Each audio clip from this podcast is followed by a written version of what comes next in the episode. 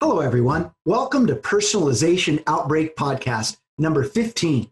In today's episode, we'll talk about how organizations are being compelled to evolve their talent management practices in today's more personalized world as they compete for global talent. Our guest, Eric Miller, will be one of our 30 thought leaders to be featured at our upcoming Leadership in the Age of Personalization virtual summit on October 28th, 29th, and 30th. In fact, Eric will be featured on day two, October 29th, where he will address the urgency to reinvent talent management. Each day of the summit will focus on a different sector healthcare, corporate America, and higher education, always aiming on the intersection between them as they must seek much more interconnectedness than ever before. The summit will be hosted by Fairfield University College of Arts and Sciences in Connecticut and streamed by Lightspeed VT Studios in Las Vegas, Nevada, where I'll be connecting live and moderating conversations with speakers from all over the country. You can learn more about the summit and register for free thanks to our sponsors at 2020summit.ageofpersonalization.com. Now, Eric Miller is the Vice President, Global Talent Operations at Viacom CBS and has spent the last 25 years of his career riding the ways of change exclusively in the HR space. Now, with my co host, Scott Lacey, we will discuss why personalization is demanding corporations to rethink their approach to talent and why 2020 is becoming a pivotal point for this transformation. Let's get started.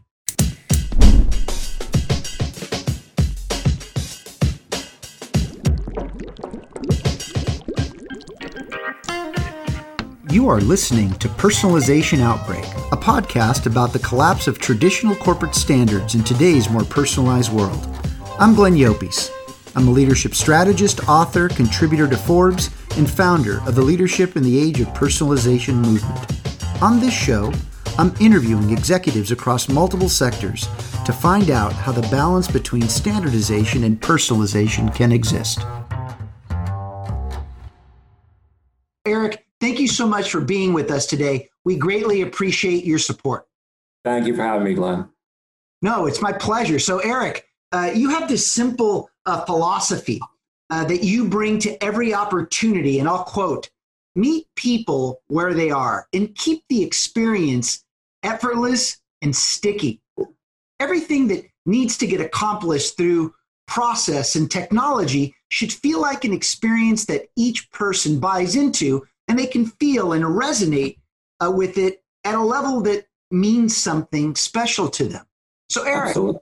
how can you can you share an example or or perhaps yeah. a story for our audience that brings this perspective to light, especially during today's age of personalization? Absolutely, I'd love to. So, um, you know, whenever I'm looking at a new company uh, to join or, or or or really spin up a value proposition for an employee, um, you know, I, I look at learning as part of a total compensation package, right? It's not just about base salary. It's not just about your bonus. Those are all great things to have. Money is a good thing to have. Uh, benefits are a good thing to have. But learning, learning opportunities, mentoring opportunities, affiliations that a company belongs to um, further uh, along people's careers, that's part of a total compensation package as far as I'm concerned. Um, and that's something that everybody should be looking at when they join a company, right? It's, it, it's not just about the dollar uh, it's not just about the brand. It's not just about um, you know what's you know benefits, etc. It's really about also how to propel your career, right? I always say that you know when you go into a company, you know there should be resume items that that you're building upon each and every day. If you're just going there to you know do one thing and that's it, I guess that's all right. Um, but if you want to really grow your career, if you if you really want to try to thrive and, and make sure you're being marketable, um, and really continue on your own educational path, your own educational journey. That's an important thing. Um, so, uh, a couple companies ago, um, we were having some issues with uh, with learning, as I think a lot of companies do. Um, people don't often go to learn; they go to do compliance courses on uh, on corporate websites. So, what I tried to um, spin up was something what I called Amazon learning, right? Everybody likes to go to Amazon. Everybody likes to go buy shoes on Amazon. Everybody likes to you know, get that that that latest book or, or, or digital download or whatnot. And then we all know it, right? Amazon then starts learning your behaviors and your patterns, and it starts recommending stuff. So it says, Eric, I noticed that you like that pair of sneakers. How about this one? And then before long, I've spent a lot of money, um, which isn't a good thing. But I think there's ways to apply that, and I've done it um, to learning, right? There's the technology out there that can create those experiences for you. It can say, "Hey, Scott, I noticed that you know you really enjoy courses on you know marine life. I'm just completely making that up. Um, we're going to put you in a in an aquarium type uh, professional setting, but you really like that. Um, and it says Scott took one course and then you know maybe another and another and another. In your traditional setting, in your traditional HR setting, it's a one and done. Scott took a course, yeah. transaction, and that was it. That's a fail. In my opinion, that's a fail We didn't nurture Scott. We didn't meet him where he was at. There was no stickiness there. Scott went in, Scott went out. He's probably not a net promoter of that experience. He probably said, "Did I get something for the day? Yeah, maybe. Maybe it was like a you know a quick little snippet that you know sometimes you can subscribe to on emails where you're getting you know quote of the day or you know anecdote of the day or, or what have you. But that's very transactional. Um, and I think learning is something that you can't make transactional. You lose people you lose uh, almost like a, a, herd type mentality where you know you start moving people along um, and you start having people talk to each other so what we did was first of all is we reduced learning um, offerings to bite-sized learning because today's day and age right i, I mean you, you, see all the apps that get spun up all over the place right tiktok now like look at that minute you know quibi uh, what is it 10 minutes or something like that mm-hmm everything is is highly bite sized. So the educational um, offerings we wanted to do needed to be bite sized. That was step one. All right. Um, we just saw what people were attracted to outside. We we weren't even thinking about learning offerings yet. We were thinking about what was happening in the real world and then translating that into the corporate and specifically within the learning setting. Right. So we said, okay, you know, we have all these these quick hit websites out there. We have the Amazon, what I said, the Amazon experience. How can we kind of all bow tie this together? How can we bring it all together? So what we did was we created um, first a whole bunch of uh, learning content providers, and the criteria to make it in was you had to have short, digestible content that was impactful, that felt fresh and relevant, not like your traditional like you know courses where you have a person droning on and then you had to take a course at the end or a couple questions at the end and you put you know your fancy certificate and then you're done. That was not what this was about. This was about landing content that was consumable. Next up after we did that is we kind of created um, competency models and learning competency models specifically right so if you wanted to do that uh, if scott wanted to do a whole marine life trajectory he was going to be able to do that right he was going to be able to now get that fed to him, all by triggering off on one course, right? So we're going to say you you just arbitrarily clicked on that one course on marine biology, right? Then all of a sudden, what it's going to do is it's going to start serving up other content for you that's very similar and also very digestible. And then not only is it going to say that, but it's just going to say, "Hey, Scott, would you want us to put that in like a learning plan for you and put some like guardrails around it? Like, is this something you're looking to do right now or later? and then almost have a drip campaign after that. Hey, Scott, we notice you haven't checked into the learning platform in a little bit. Is everything all right? You, you know, any new content or, or whatnot? So it made it very personable. It made it, it made it feel like everybody had kind of a learning experience all to themselves. Um, and it's based on rapid content, quick content that's very digestible, as well as um, plans that get created in that kind of Amazon model, right? It's like we know Eric likes the sneakers. We're gonna, you know, show him a couple more and hope he buys them. Um, so it's the, the, same exact application applied to learning. Um, we had a huge uptick in learning, which was pretty cool. That's rewarding. That's awesome. it's amazing. So, so I love the model. I love the the the accomplishment. This new way of thinking that you brought to the organization and were influential in making happen. But you're talking about learning in the age of personalization when most organizations, and we're talking well in excess of 95, 97%, uh, what you just described uh, is a hopeful reality. Yes. How do we move organizations' learning strategies from standardization to personalization? Now, you gave us an example of, and maybe I should Sure. re, re, maybe I should change the question a little bit. You've given an example of how to do that, but let's Yeah. go before that. How do we get those that are in global talent management roles, just like you are, to recognize that the way we manage talent today is radically different than it was just five years ago, let Oh. alone 10 years ago, but Yeah. you're still operating with standards of the past. What I'm has, going to what, what has to give here? I'm going to challenge that and say it's even different. What, what are we? We're in August now, uh, pre-COVID. True. Yeah. Yeah, no, you're right. Yeah. You This know what? whole- You- You know something that's so interesting? You're so right. And you know why you're right? Because corporations and all institutions recognize that it's all about the individual now. And if they don't do something now, they're going to lose top talent. But keep Totally. going. But keep going. And, and get and I'm I'm going to get back to the question, but now the talent net, you're not just casting it in. You know, I'm, I'm in you know the the New York vicinity. I'm not just casting my talent net there. I'm now throwing it around the globe because we are now we're now seeing people that can work re- you know remote wherever, and we're seeing high you know high yields. I mean, I've I've been keeping up with the trades. Um, people are really embracing this work from home um, flexibility, and I think they're really showing up because it's giving them that flexibility. You know, and that that's going to be a common theme here. Um, personalization and flexibility to me are, are very very akin to one another. They're they're they're stepbrothers maybe or, or something like that. Now, they're, they're, they're, I think they're first cousins. Maybe they're first cousins, right? Yeah, So, I mean- so, so, so it's it's it's wildly different right now, right? Um, how how we're we're challenging ourselves as as corporations to think through that has now become wildly accelerated. I think.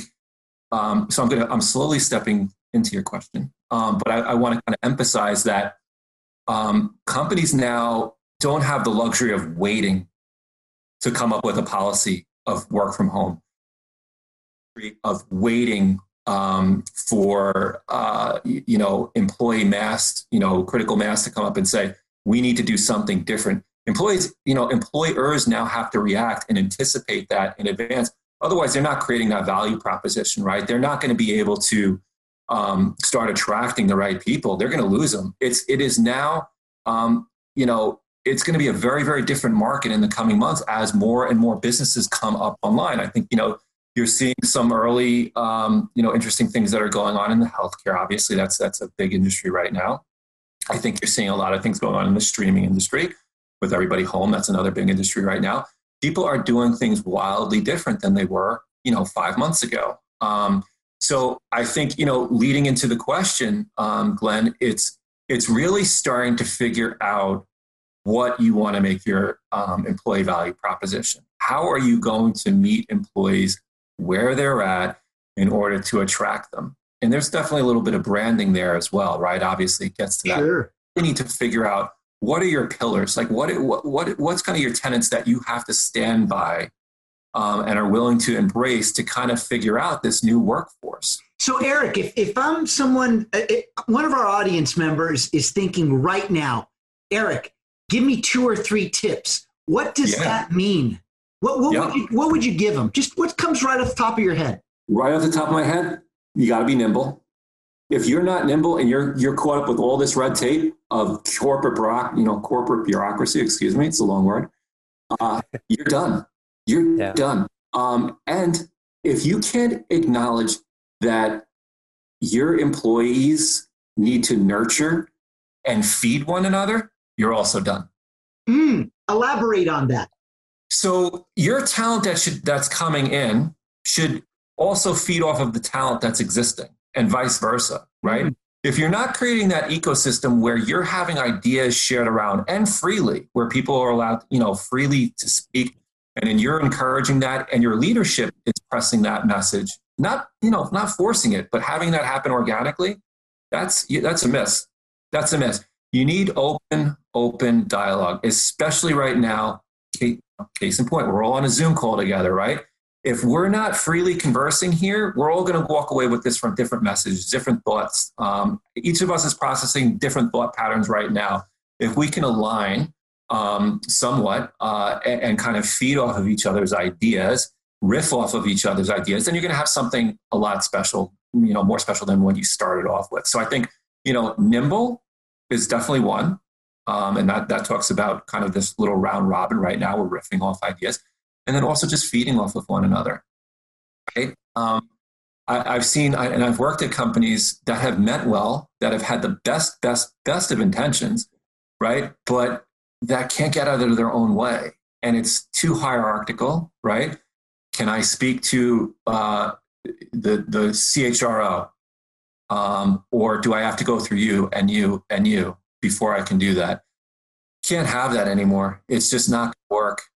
So that, that, that would be my immediate response. I know it's a long winded response. Sometimes I go off on little tangents here. HR is, is definitely something I'm passionate about, but um, you, you really have to flex to, you know, the ever changing workforce. If you get stuck, your company will get stuck, right? Employers, employees feed the company, the company then feeds the results or the product. So, Eric, this is great. And I know that our audience is excited to hear what you have to say at the summit on October 29th. But let me address a couple of things that you just brought up. And again, um, just, just some reactions. Sure. How do, you, how do you define what talent management means?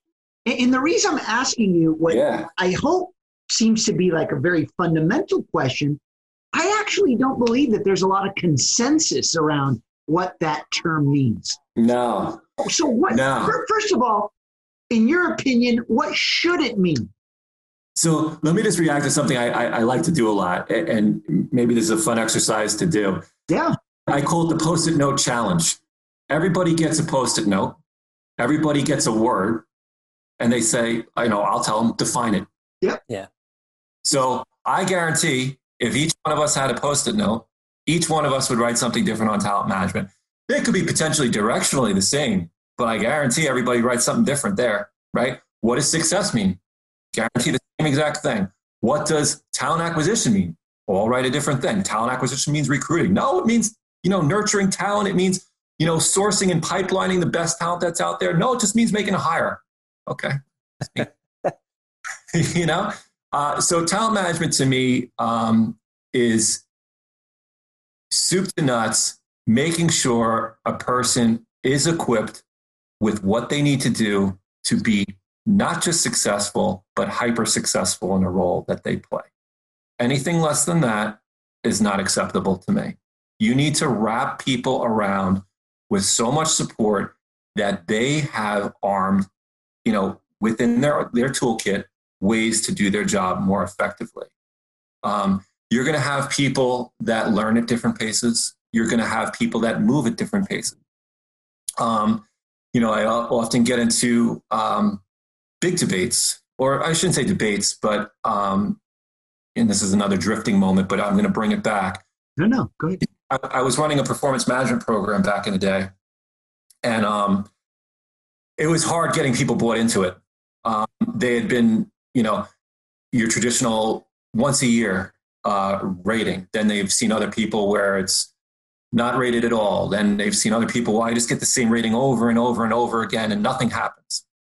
And what I needed to try to do was flip it around to say, you know, let's unpack that, right? Let, let's unpack why you're, you're feeling like if you get the same exact, you know, rating every single time, you're feeling down on yourself, you're feeling like you're not going to advance, um, and all that stuff. Now, tucked in my back pocket I had a whole bunch of statistics that said people that were just, you know, scoring, you know, or, or being evaluated as just being good, solid contributors, guess what? They were getting promoted, but that being promoted. So what a miss. What a miss. So there's the talent management piece on the person, right? Mm-hmm. Take, take charge of your career, right? Really really start driving that forward and making sure that um, if you don't have uh, the resources around you, that you find them, that, that you look for them, that you actively look for them. But then we have it as a, as a responsibility as talent management professionals to really shine a light on that. We need to shine a light on everything that a company does that helps benefit a, a person and makes them feel empowered in their career. So what happened when I when I told them that? One is it was utter silence. Then it was utter disbelief. Then I showed them the metrics. And now I said, forget about all this. I guarantee, because then, then there came a lull where they said, well, I'm just not recognized. I'm not doing anything. I said, that's not true. And I went around the table, there was about 30 people there. And I said, who wants to volunteer first? Who wants to go first? And one gentleman said, I just run every day. I run payroll every day. And I said, God bless you, because payroll is, is an unforgiving thing. It's, it's, you don't hear any noise until you get something wrong. But I said, anything ever go wrong? Because I've, I've worked in payroll before. Ever go wrong? Oh, yeah, yeah, yeah, yeah. What went wrong? We almost overpaid somebody by $500,000. I'm like, well, that's, Whoa. that's a lot. no, what did you do? How did you avoid that? Because you said almost. You didn't say you did. You said you almost. Well, what I did was I, I, I, I ran my checks and balances against the payroll and turns out I was able to spot it. And, you know, we were able to, to, to pull back on the payroll before it went out to the bank. I said, so you were a superhero that day. Did you get acknowledged for it? No, no, no. It's just I said. Okay. So there's, there's two flaws there. One is you need to amplify that, right? And two is the fact that you didn't feel great about doing that, right? And that you differentiated yourself that day. I guarantee if you look back, you've differentiated yourselves on other days. And now all of a sudden the crowd, there's now there's like whispering to neighbors and stuff like that. Oh yeah, there was a major outage in one of the, the, the servers or blah, blah, blah, blah, blah. And I was able to fix that. And then I wrote down a playbook as to what happens if that ever happens again. And there was like all these little rumblings and stuff like that.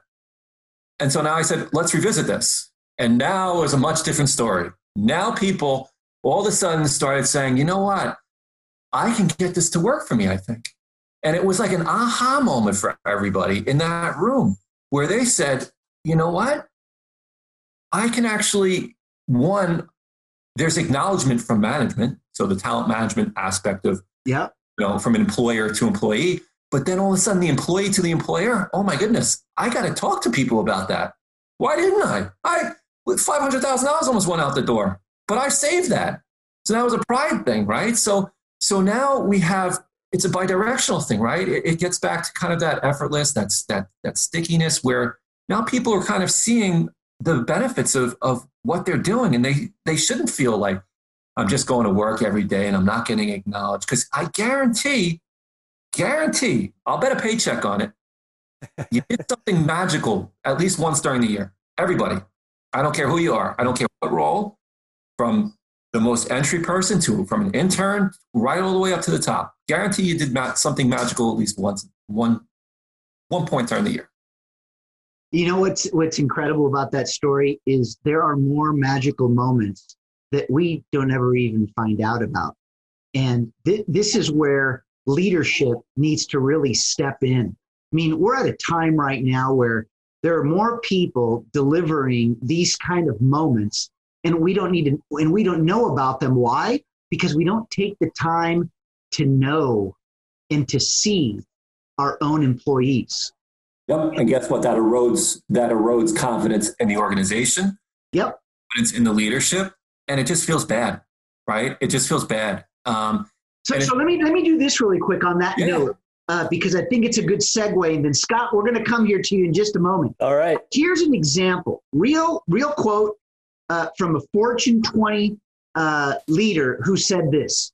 Sure. I practice. I just want you to react to this because this, I is line, this is in line with what you're what you're talking about. Sure. I practiced all of our values. All oh. of my performance ratings were high to very high based upon how the company wanted me to work. I emulated my work and my style based on five other senior executives in the organization. I did everything they wanted me to do. But I'm still not being considered for the promotion. Yep. Unpack this for us. So, one is you've created a robot worker with no thought diversity. So, that's strike one, if I'm being honest, right? Um, well, by the way, you're being super honest of the grand majority of workforce populations today, but please continue. So, so you've created a robot worker that's not empowered um, whatsoever. They've been kind of brainwashed into thinking that I need to live these values, which you do, right? I mean, um, I always say how you live values is 50% of, of how you're showing up in an organization, and 50% is what you deliver. Um, you know, how you deliver something is just as important as the delivery itself but you've created a robot worker. So I applaud the, the, the person um, or the program for that. Um, no diversity, no thought leadership or anything like that. You've just pre-programmed your whole population to think like that. Um, and now, you know, after showing that robot that, you know, that's how you, you get to work, then you don't reward them with anything. Um, now, listen, I, uh, you know, spending this long in HR, um, and there's many, you know, plenty more people that have a lot more tenure than I do in the space. Um, but I can see the reactions. I, I know the reactions. Um, people do always expect a, a, promotion when you're you're mimicking everything, um, and when you know you're exceeding expectations sometimes. And sometimes there's just you know just let's be real. Like sometimes there's just not that um, that spot. But that being said, you need to at least provide a person with um, that trajectory to say, okay, you've hit everything, you've hit on everything, you've lived our values, you've delivered on everything. Here's, you know, reward them with with assignments that are outside of their, you know, outside of their remit. If they're showing and, and embodying so many values, shake up another, or, you know, another piece of the organization, right? I get back to what I was saying initially, right, Glenn? Like I said, it's always about building the resume, right? Building, building the resume, building the experiences. So if you can't give a person either financial um, rewards or promotion rewards, give them the reward of saying, you know what, you've outperformed people here. What about going over to finance, right? What about going over to distribution or sales? Like we just like how you how you're thinking here and what you're showing up and how you're bringing your your your your values to the table and your skills and your delivery. Have you ever thought about that? Because now what I'm doing is I'm saying, okay, you know what? I can't do anything for this person right now except potentially leverage that person selfishly, right? So now it's the employer employee debate. Employer to shake up an area potentially that's struggling, that maybe needs a little bit of thought diversity. And I'm a big proponent of thought diversity. I think it's, I think you should be kind of rotating in and out people. I mean, there's, there's consistency you need, but I think you should be rotating out certain people in and out all the time. You have to be shaking up things or you're not going to move forward. So, Eric, let me just jump in and say, yeah. interesting what you said, and I understood the context as in which you were saying it. But see, we've been rewarding people for mimicking much too long. Absolutely, and, and that's the, and that's the standardization trap. While yep. in the age of uh, personalization, we should be rewarding individuals for the distinction that That's right. which, by the way, goes back to the story that you talked about in the, in the accounting department. But uh, but moving people to another department, you, is that is that the role? And I know there'll be debate for this. Oh yeah. but I'd love for you to give me your, your thoughts. Whose responsibility is it? Is it the department leaders or is it the talent management executive that needs to to, to intervene here? Who, who's I think responsible? It's, I actually think it's a it's a three way three way tie. Uh, maybe not three way. I think talent management needs to talk to the business, right? They need to understand the needs of the business and they need to understand what's going on out there. Um, they need to understand what's working, what's not working. So there's a, there's a degree of responsibility. And whether you you know whether you're partnering with business partners to help broker those conversations or going directly to the, the businesses themselves, that needs to be happening. That partnership needs to be happening. Then there's also, I believe, you know, there is a degree of responsibility on the employee, right? The yeah. want to do this. They have to want to show that, hey, you know what? I, I think this is an amazing experience. I, I've, I've batted it out of the park um, in my current role. I think I could disrupt stuff over there. Um, but I do, Glenn, I, I see it as, is there needs to be a joint accountability mm-hmm. Management, and again, whether they're working with the HR business partners who are liaisoning with the business or going direct to those managers themselves, there needs to be a give and take. And this is where you kind of get into, you know, your traditional succession planning or right high potentials and all that stuff. So there's a degree to still fall into that non-personalization trap. You have to basically say, okay, let's recognize, I'll say, different performers. Hmm. Not necessarily your high performers all the time, you're different performers, people that have done something differently um, that I didn't expect them to do that benefited not only the department, but maybe even outstretched beyond that. Um, I think we need to think of things like that. If you get trapped in that hypo nine box model, all your traditional stuff, which by the way has, you know, it has a piece in certain companies or it has a piece as people are starting to build it out. I'm not a fan of any of it. Um, I, I, think there's a way that you can walk um, walk through a program that doesn't need to necessarily rely on that, um, but relies on observations of the talent, what you're seeing. Now that requires a heck of a lot more work and effort, but I can almost guarantee you're going to get out more from that than you would from a traditional nine box or performance management rating system or you know just your traditional hypo um, where you're calibrating everybody against one another. That feels very robotic. Versus- well, Eric, it seems to me as if uh, you're well on your way of creating uh, at least a strong framework of what that next model looks like. And by yeah, the way, I love I love this thought of the different performer. I think there'd be a lot of people that would jump all over that. Scott, oh, yeah. Scott, we need you back in the conversation. I've been here the whole time and I got plenty of questions and observations. No. Uh, I'm going to start with one because uh, the, the one I want to start with, I want us to kind of do a thought experiment a little bit um, and kind of put ourselves into a different uh, position. I think sure. we're doing a really, I think we're doing a really fun job and it's an exciting job for me to listen in about how we're seeing personalization and the employee through person, personalization from a top down view. We're, we're, we're essentially looking bottom up, but we're still doing it from a strangely top down situation or per, per perspective. And that's not a problem because perspectives, we need as many as possible. So let's throw another one in there. Let's throw it in all of these same ideas.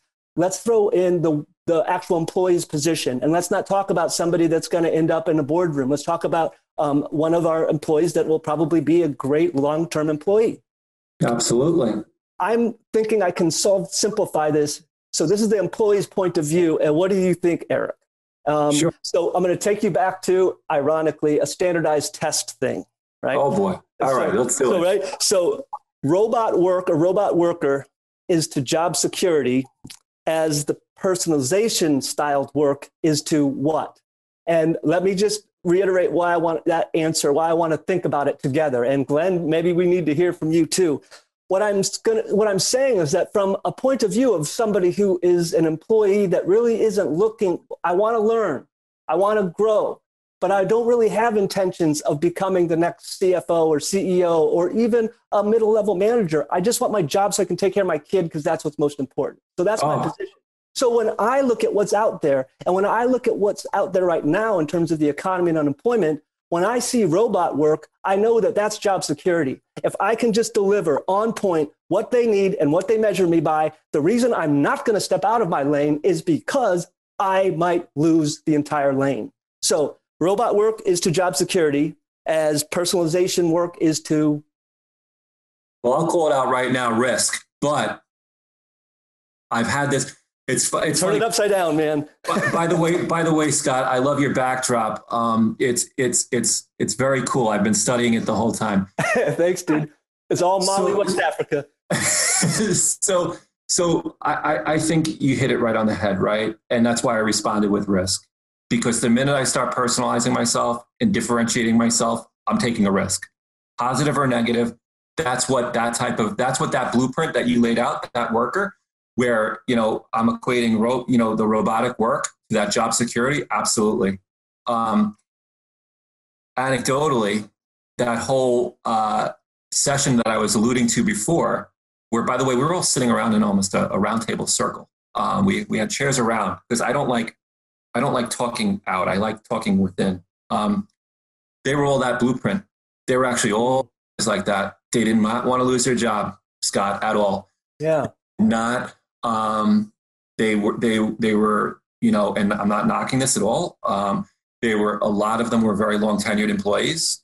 Um, they did not want to rock the boat, which is why I wanted to tease out the time that they did it anyway. Okay. Acknowledged it, including themselves. Oh. Right. So that's yeah. That, that's tying it back. So if you can kind of extract those moments out from people, you start to say to them, it's all right if I shine a light on some work that I've done that maybe disrupted things in a good way or a bad way, because you know what? The show continued and I'm still here. But I made an impact that day. I didn't make an impact that day. I did not overpay somebody by $500,000. I, uh, you know, did create a report that, you know, whatever, you know, you know, I, I, I saved the servers from crashing. That's, you know, robotic work, but amplified, right? My day, my day job is to come in and flip the server switch every single day. But then once I flip it and it doesn't go up, what do I do? Well, I know what's going on. I've been doing this for 20, you know, 25 years. I triaged it. I figured out what was going wrong, you know, with it and, and isolated that out and did it. But then I forgot about it. Why? Because I don't want anybody to know about it.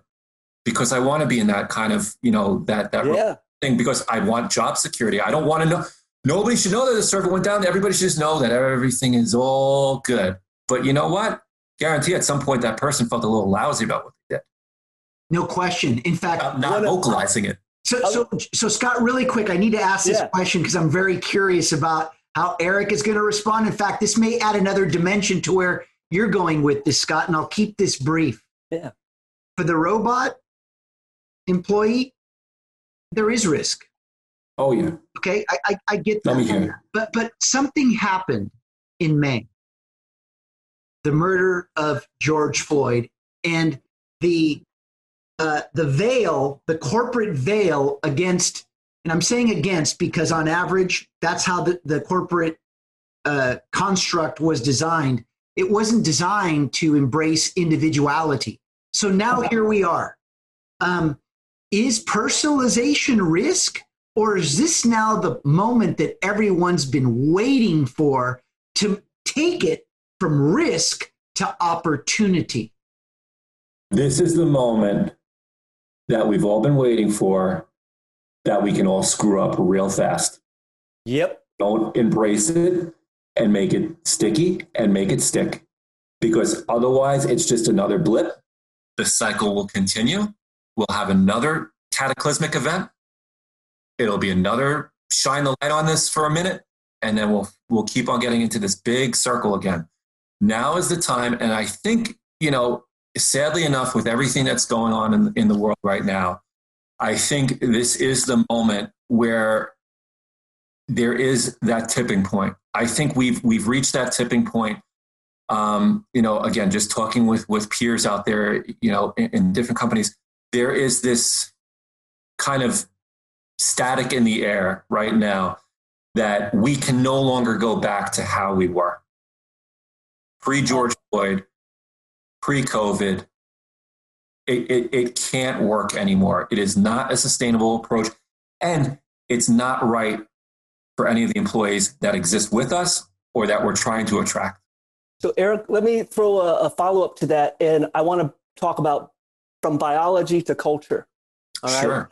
So, biologically, what I would like, what I do when I'm thinking about, say, a grand opportunity like this for a species, um, as an anthropologist, I like to think of the long term. So I'm going to take it to a little bit wider than our species, and I'm going to bring in the other apes.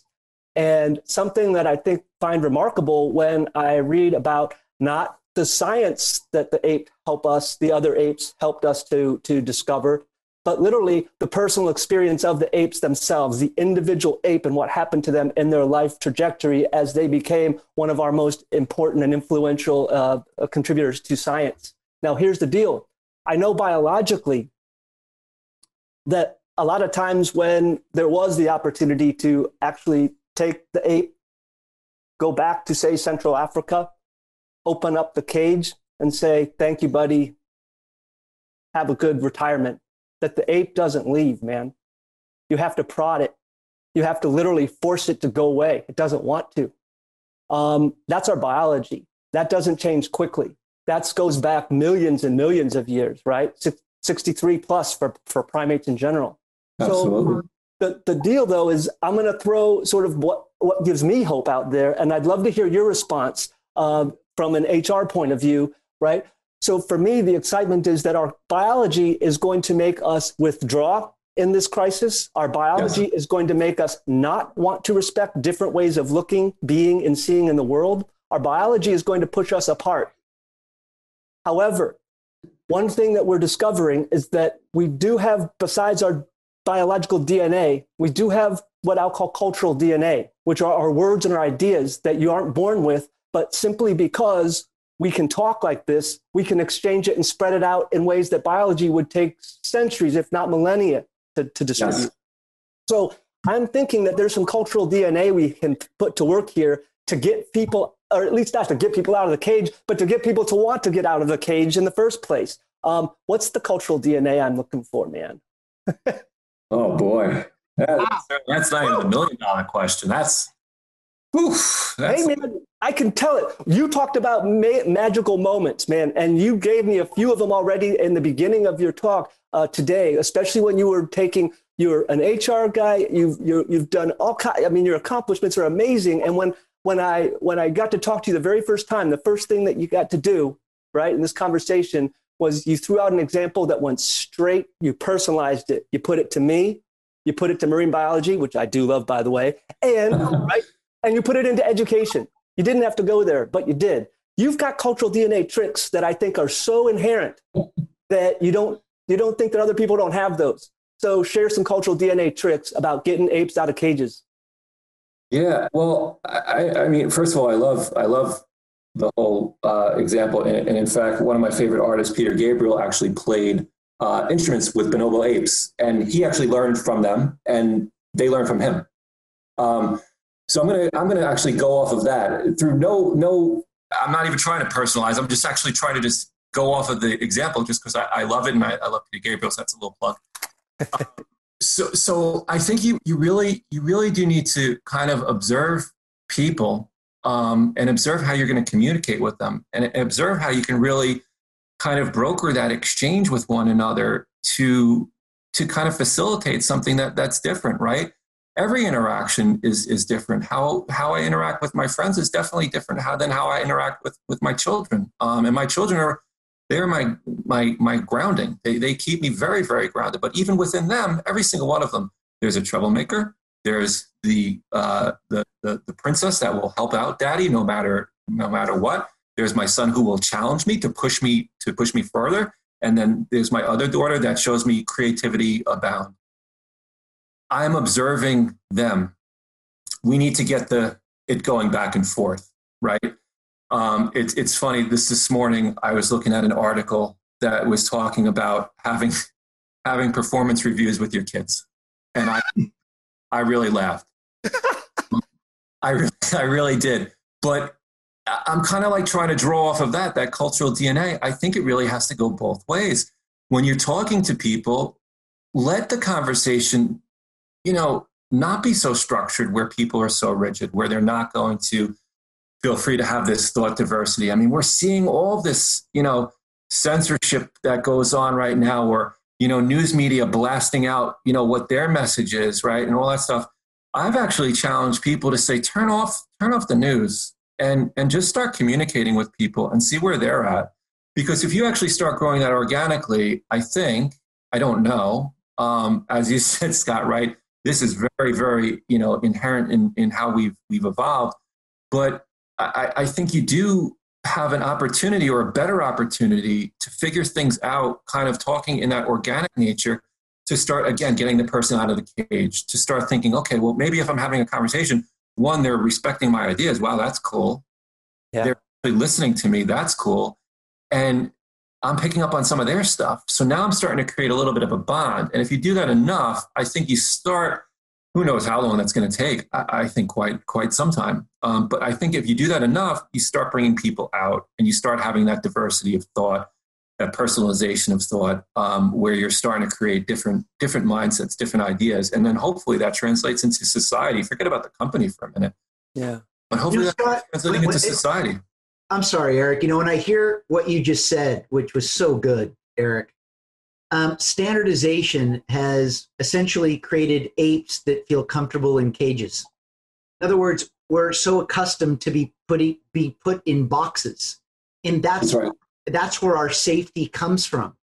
But in today's age of personalization, that's not enough. In fact, nope. it's a detriment to any organization and to any culture that promotes that because the, the, the level of crises that we're all experiencing in real time today demands our individuality. It demands that we have those conversations.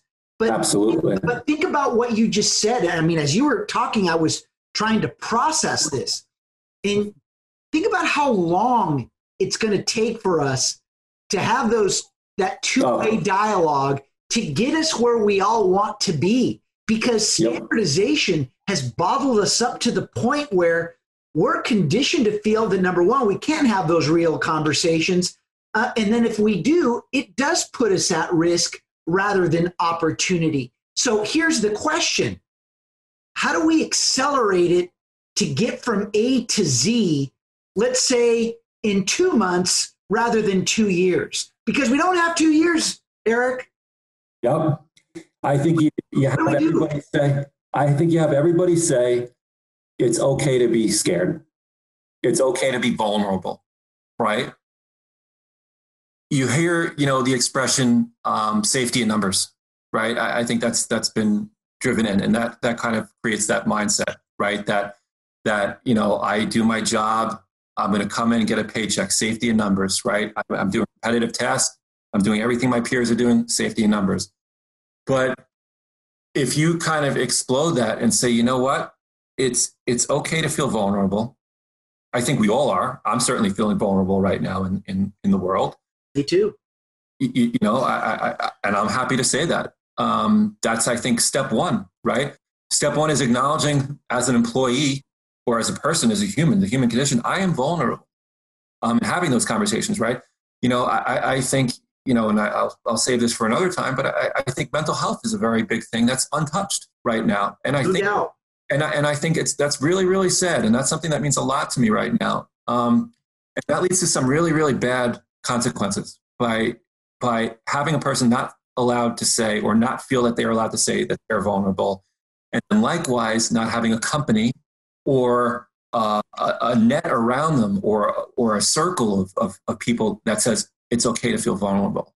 So I'm just tying in that mental health thing, you, you know, because it, it, just is something that, that's very personal to me.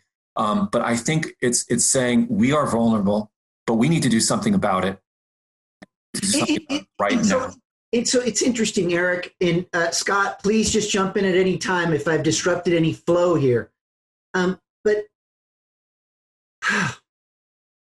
let me point out one thing, and I think uh, our audience has heard me say this before, but I'd love for you to to get a reaction, get a good reaction from you, Eric. That you know what is not the most important thing anymore in in in the workplace. It's not employee engagement.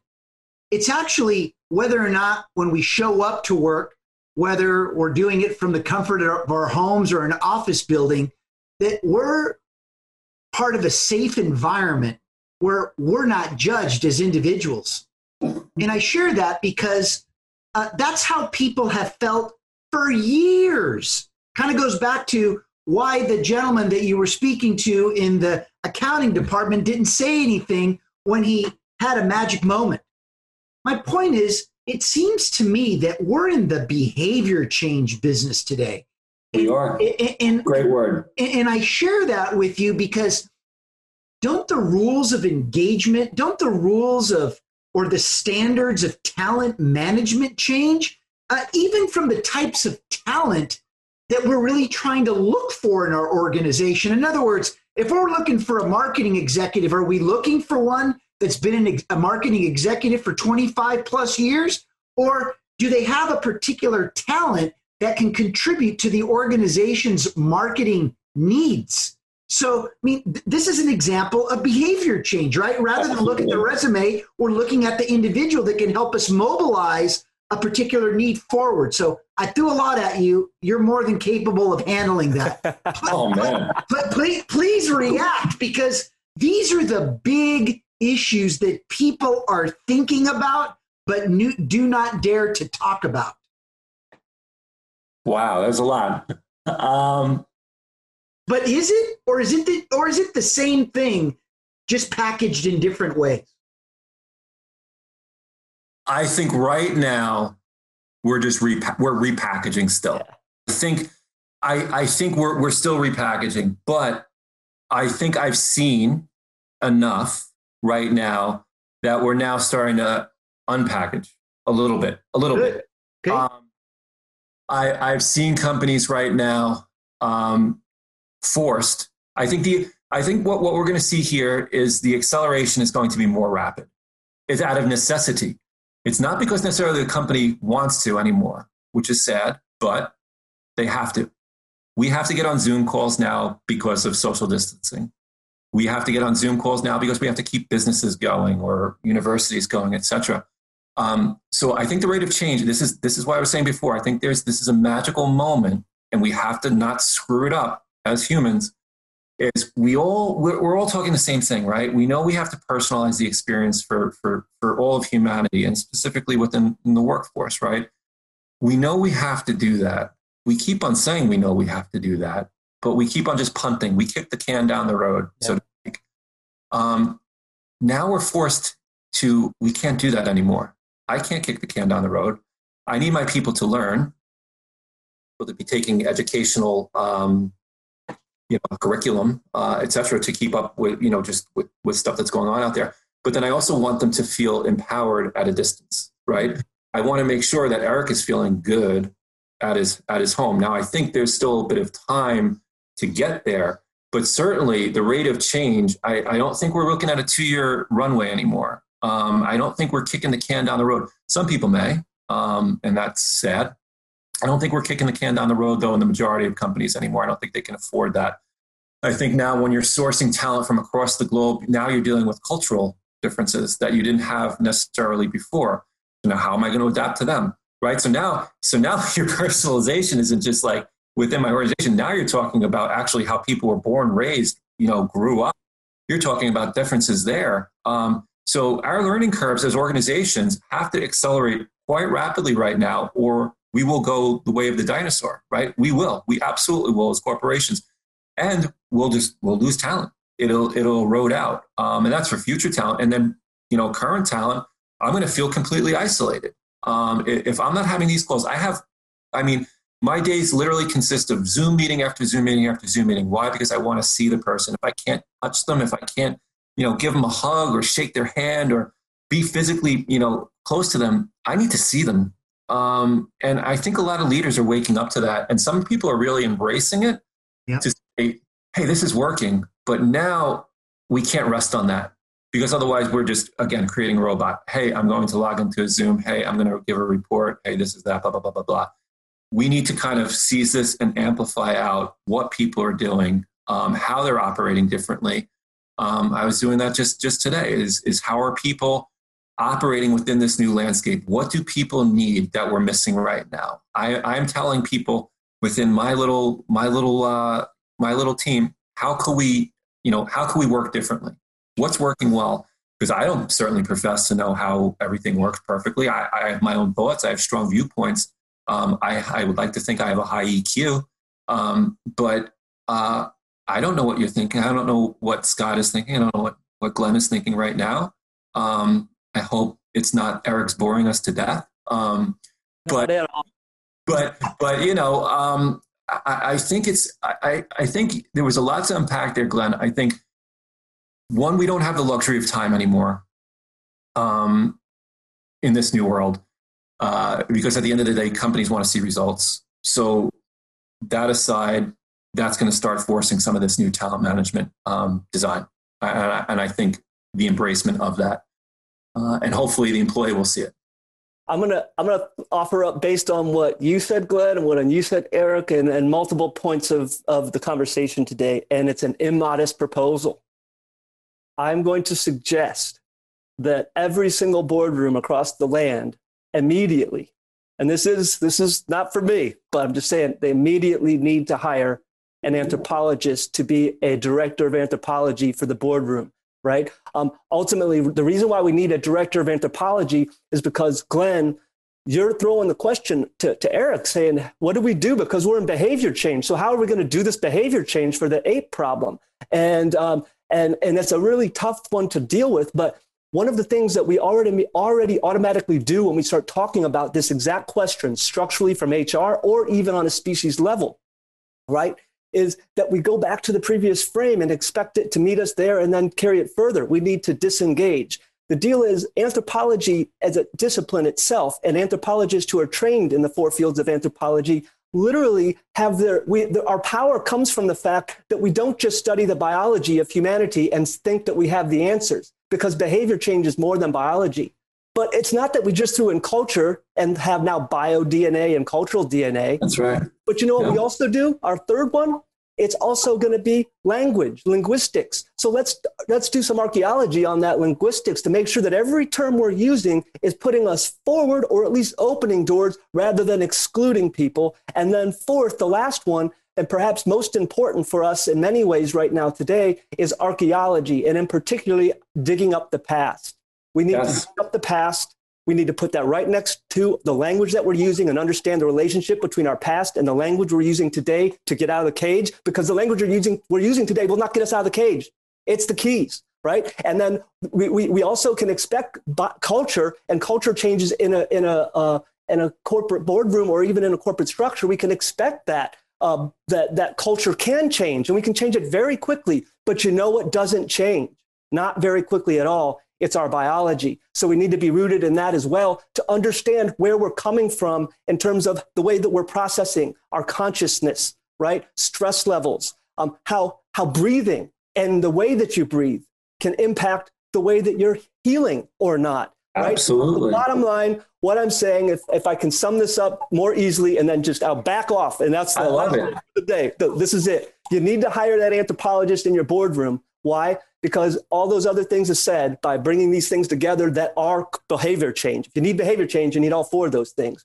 But if we need to sell it quickly, because we kind of do with our little digestible tidbits of knowledge, here it is. the reason you bring in the anthropologist is because he will teach us that vulnerability is actually power. And the reason why vulnerability is power is because specifically, vulnerability not only reveres, but it demands interconnectivity. And if that's too complicated for anybody, they can just use the word love. If you need a metric for your, for your data analytics department to understand whether what they're doing is good for the customer, for the society, or for their employee, if did it spread love? And if the answer is no, and you, or if the answer is I don't know, then we're off track. Um, dropping the mic, I'm out. Boom! I love that. I love I, it. Go ahead, Eric. I, I, mean, that was beautiful. Um, I, I, couldn't agree more. Um, I, I, think that that absolutely is missing right now. It, it's a it's a big missing part. Um, we're we're not honoring any of what you just said, uh, Scott. At least in traditional corporate America, I don't I don't see it there. Um, I see it in in, in spurts. Um, but in order to do it, you need that consistency. You need that consistency in order to do it. You need that drip campaign, that steady drumbeat in order to do what you were just saying to do. Because that's that's a beautiful thing what you just said. How how you're measuring KPIs like out of love, or if if it's not, then you're missing something. Then we're not aligned. We're not all on the same page. We're not um, we're we're not embracing. You know, I'll, I'll always keep getting back to it. Thought diversity. And yes, we learn a lot from our past, and we should definitely exploit that and not tend to repeat it. And I think in, in corporate America for, for many, many years now, um, we're repeaters. Yeah. Maybe we inch up a little bit, but we're predominantly repeaters, which is why I love the boardroom analogy, because then, you know, now you're starting to say, okay, how could we advance, right? How could we I- advance each other um, and not just, you know, consistently live um, in, in, this this this cycle of, of just doing the same thing over and over and over again and just rebranding it something different. You know, it's talent management today, or it's performance management tomorrow. It's talent of the people. You know, it, you're just repackaging things. Um, so I really love that. I, I really love that. Uh, that that's going to get me thinking tonight. Well, awesome. Well, so so as we kind of wrap this up now, um, and maybe I'm just repackaging, but I'm not so sure. Is if we're going to find that love in each other and that respect uh, then we need to get to t- we need to take the time to get to know and see one another as individuals. Uh, we need to be able to embrace our individual capacities, which I believe oftentimes are unknown. I mean, it took you to have to speak uh, to the gentleman in the account- accounting department what kind of capacity he had. And so, what you've really done for us today, Eric, which I'm extraordinarily appreciative of, uh, without saying it directly, but it was clearly implied, uh, being a leader in today's age of personalization, uh, it's a whole other different level of responsibility. Uh, it's one that requires us uh, to really be in touch uh, with the people that we lead and to recognize that we just don't have all the answers anymore. And the truth is, we never really did. And that yeah. our roles as, as leaders is more about getting to know the people uh, that we lead so that they can teach us how to best lead them to get to our desired outcome. In other words, we need to be more co design.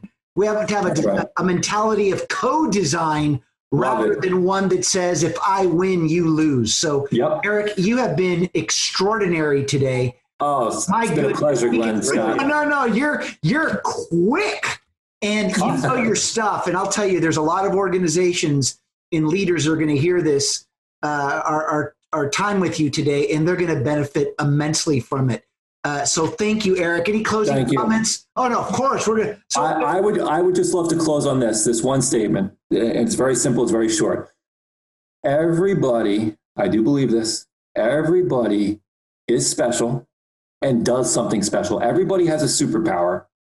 It's having, it's understanding what that is and figuring it out. And you may not figure it out until you're 100. You're going to figure it out at some point, or you may figure it out, you know, right out of the womb. Somebody's going to figure it out, but it's also making sure that you're you're exploiting that and you're sharing that with others because somebody is going to key in on that. That's it. That's it. I mean, in many respects, talent uh, management has to do with the discovery of talent. That's and, right. And that is clearly the role of this broader responsibility that we have as leaders. So, Scott, last minute or uh, closing comments, even though you've already dropped the mic. Spread I know that was love. that was tough to beat, Scott. Spread love, spread love. I love spread it. Love. well, on that note, I'd like to thank you, Scott, and thank you, Eric. And as we always close our shows, uh, when you lead in the age of personalization, you will see things that others don't. Do what others won't, and keep pushing when prudence says quit. Thanks again, Eric. We greatly appreciate your time. Thank you both. Thank you. Thanks for listening to Personalization Outbreak. Make sure to subscribe so you never miss a show. If you enjoyed the content, visit ageofpersonalization.com to check out our free streaming video series and learn how to get involved in the movement. I'm Glenn Llopis. I wish you a good day, and remember, without strategy, change is merely substitution, not evolution.